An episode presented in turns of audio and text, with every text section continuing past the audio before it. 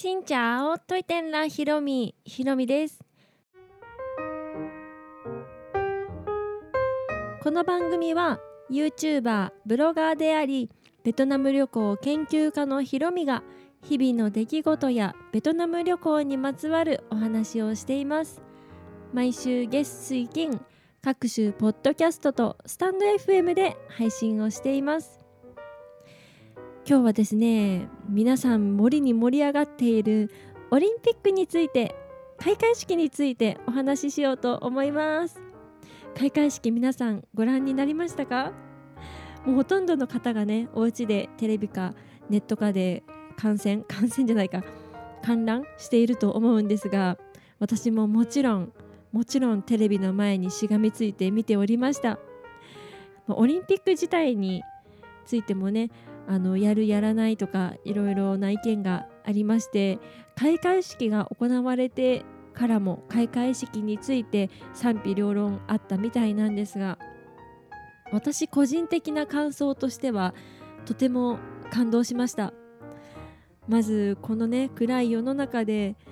ちょっとでもね明るいこうみんなの笑顔これからスポーツ界もそうですけどみんなが注目しているこの大会を少しでもこんな状況でも盛り上げようっていう感じを感じたというか決して開会式は派手でもうきらびやかでなんか花火どんどんわちゃーみたいな感じではなかったけど今この時代にこのコロナ禍っていう状況にとてもあったような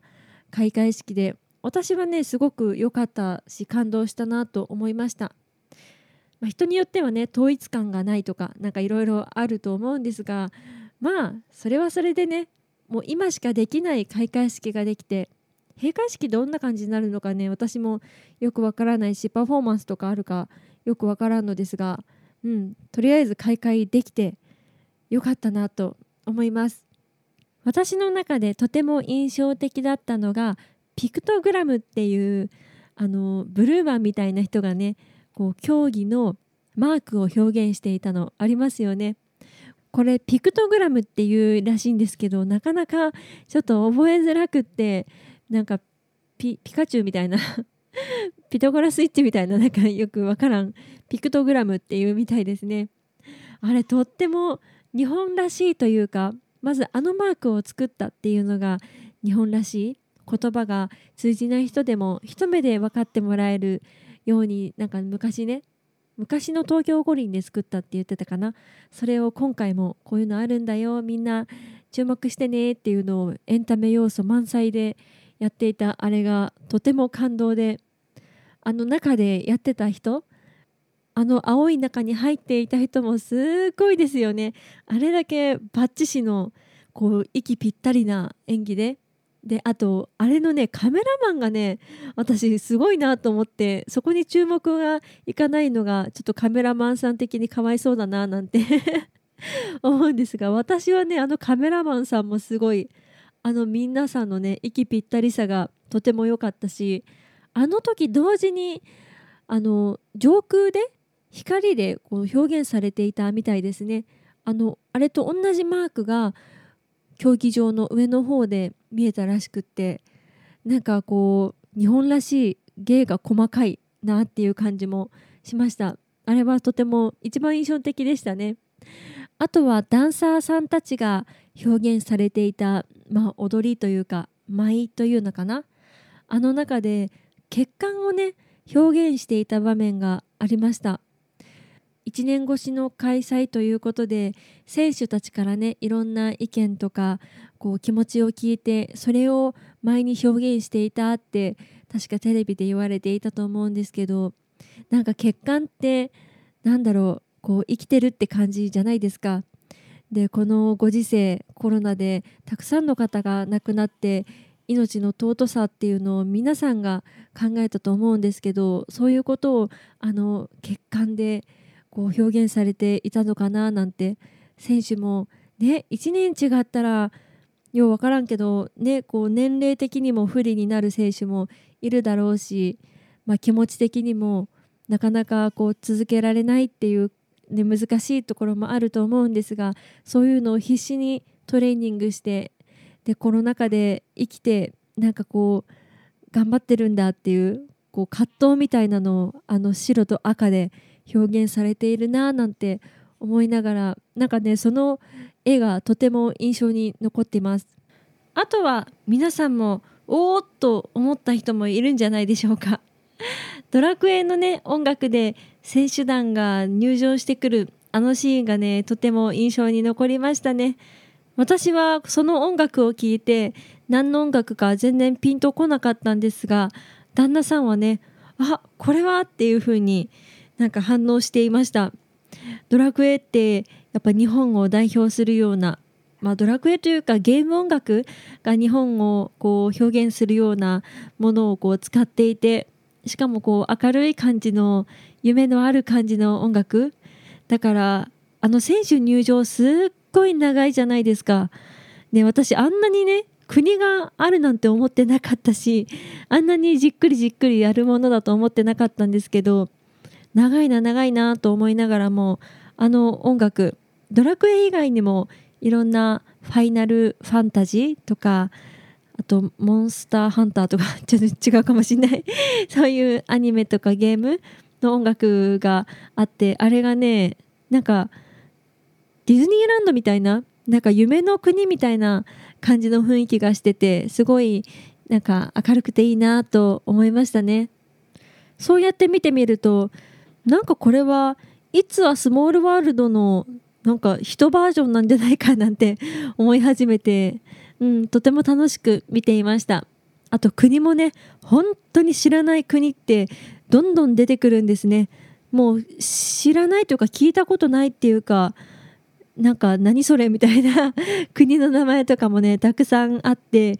で民族衣装もね皆さん着ていてあ世界ってこんなに広いんだなってこういう国があるんだなどんなところなんだろうっていうのがかきたてられるというか、うん、そういった選手がまた日本に来てくれるっていうのも嬉しいし世界は広いんだななんて思いました。わからん国があったらその場でね調べてああこういうのあるんだって知っていくのも楽しいしあとはねベトナムの選手団もバッチリ見ました。私はあまりね選手について詳しくないんですけどなんかいろんな競技重量投げとかも重量投げ？上げか 投げちゃいけん。重量上げとかバドミントンとか射的とか本当にいろんなあ射的じゃないですね。射撃？似てる。射撃とかあと水泳とかも本当にいろんな選手がいらっしゃるみたいなのでまたねこうテレビで日本と戦っているベトナムの方も見えるのかななんて思いながらまだ見つけられていないんですが 日本もベトナムを応援したいと思います。あと最後にね印象的だった中で最後にあの長嶋監督と王監督とそれにこう沿って歩いている松井秀喜選手。あれはね感動でしたね。どうやら王監督と長嶋監督は昔の東京五輪の時に開会式を客席からね見ていたみたいで見ていたというかまあ参加されていたみたいでそれで時を経て聖火ランナーとして出席されていて、うん、あれは日本中が感動したんじゃないかと思います。そう話し始めたら印象的なものってとても多かったそんな開会式だったなと思います。名木武さんがやっていた撮影クルーコントみたいなのもあれもねとても面白かったしちょくちょくこう趣向を凝らしていて世界がこんな状態で本当に異例なことばっかりが続いていましたが無事に開会できたっていうのが嬉しいですね。娘が起きました。あとこのラジオのらりくらりとやってきましたが実はこの放送が100回目なんです。記念すべき100回目。スタンド FM は100回目じゃなくてもう少し前からやっていたんですけどポッドキャストで配信し始めたのが100回目なんです。いつも聞いてくださってありがとうございます。次回はこの100回を振り返ってみるというお話をねしてみようと思います。ということで今日はオリンピックの開会式についてお話をしました。もうすでに日本はいろんなメダルを取っていますがさらにねこの先もいろんな競技で期待していきたいと思います。あとベトナムもねいろんな種目をこう見たいな、うん、活躍を応援したいと思います。この放送は毎週月水金各種ポッドキャストとスタンド FM で配信をしています。日々の出来事やベトナム旅行についてまた皆さんからいただいたお便りについてもお答えをしています。お便りフォームからスタンド FM の方はレターから質問やメッセージこんなことお話ししてほしいなど送っていただければ嬉しいです。それではまた次の配信でお会いしましょう。変がプライ